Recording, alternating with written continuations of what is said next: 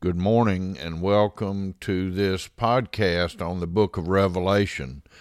This is one of a series of podcasts working our way through the book of Revelation, not doing an in depth study, but taking an overview of this wonderful and challenging book of the Bible. We've noted that this book is based on Jesus speaking to John and showing John in the Spirit things that were yet to come, as well as things that had been and, and were going on at the time. And we're now at chapter 12 of the book of Revelation. I shared with you the last time in the last two podcasts actually the the thought that when we got to chapter 10 we sort of changed gear from a play by play is the is the analogy I use based on the same thing a friend did in trying to explain this but up to chapter 10 from chapter 4 forward it was kind of a progressive revelation, if you will, like using my sports analogy, it's like the game is going along. But when we get to chapter 10, it changes from play by play explanation of what's going on to a so called color commentary where you're giving the background information. You're kind of filling in the blanks, putting some flesh on the bones of what is being explained. And so we want to keep that in mind as we read through chapter 12. I'm going to read through the chapter, it's short, pray, and then we'll start talking about it pretty much line by line. Revelation chapter 12. And a great sign appeared in heaven a woman clothed with the sun, with the moon under her feet, and on her head a crown of twelve stars. She was pregnant and was crying out in birth pains and the agony of giving birth.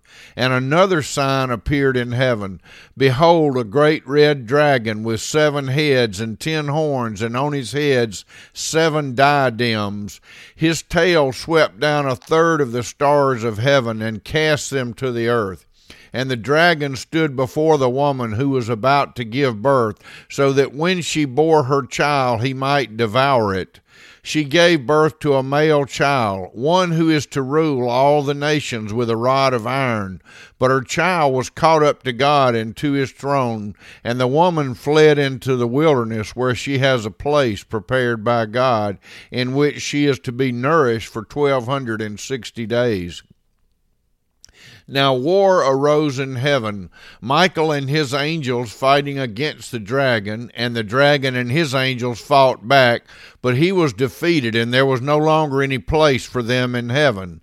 And the great dragon was thrown down, that ancient serpent who is called the devil and Satan, the deceiver of the whole world. He was thrown down to the earth, and his angels were thrown down with him. And I heard a loud voice in heaven saying, now the salvation and the power and the kingdom of our God and the authority of his Christ have come. For the accuser of our brothers has been thrown down, who accuses them day and night before our God.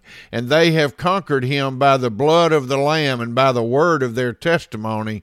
For they loved not their lives even unto death. Therefore rejoice, O heavens, and you who dwell in them. But woe to you, O earth and sea, for the devil has come down to you in great wrath, because he knows that his time is short. And when the dragon saw that he had been thrown down to the earth, he pursued the woman who had given birth to the male child. But the woman was given the two wings of the great eagle so that she might fly from the serpent into the wilderness to the place where she is to be nourished for a time and times and a half time. The serpent poured water like a river out of his mouth after the woman, to sweep her away with a flood. But the earth came to the help of the woman, and the earth opened its mouth, swallowed up swallowed the river that the dragon had poured from his mouth. Then the dragon became furious with the woman and went off to make war on the rest of her offspring, on those who keep the commandments of God and hold to the testimony of Jesus. And he stood on the sand of the sea. May God bless this reading and perceiving of His holy, living, and precious Word. Amen. Over these next few chapters, we're going to uh, come into contact with several different individuals or personal persons. Uh, the first one's going to be the woman clothed with the sun, representing Israel. Uh, the red dragon representing Satan the male child representing Christ, the archangel Michael casting Satan out of heaven, the offspring of the woman persecuted by the dragon, the beast out of the sea, the future world dictator, and the beast out of the earth, the false prophet. In in these chapters, the whole story is not moving forward but we're seeing more information about what's going on and who all's involved. So we're going to jump into these first six verses in chapter 12. So the great sign that appeared in heaven, again, John is relating what Jesus related to him and showed to him in the Spirit he said, A woman clothed with sun, with the moon under her feet, and on her head a crown of twelve stars. Now, when, when Joseph had his dreams, and he told his his father and his brothers that they would all bow down to him, not just them, but even the sun and the moon would bow down to him and the, the reference to the 12 stars is the 12 tribes, in, including, of course, Joseph. So the woman here is Israel, God's chosen people. And the woman was, quote, pregnant and was crying out in birth pains and the agony of giving birth.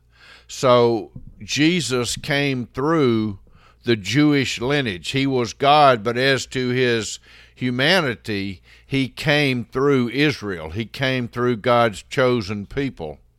And then in verse 3, we say there was another sign, another person, so to speak, not a person person, but a personage, somebody called it, appeared in heaven. Behold, a great red dragon with seven heads and ten horns, and on his head seven diadems. This, this is Satan. This is the devil.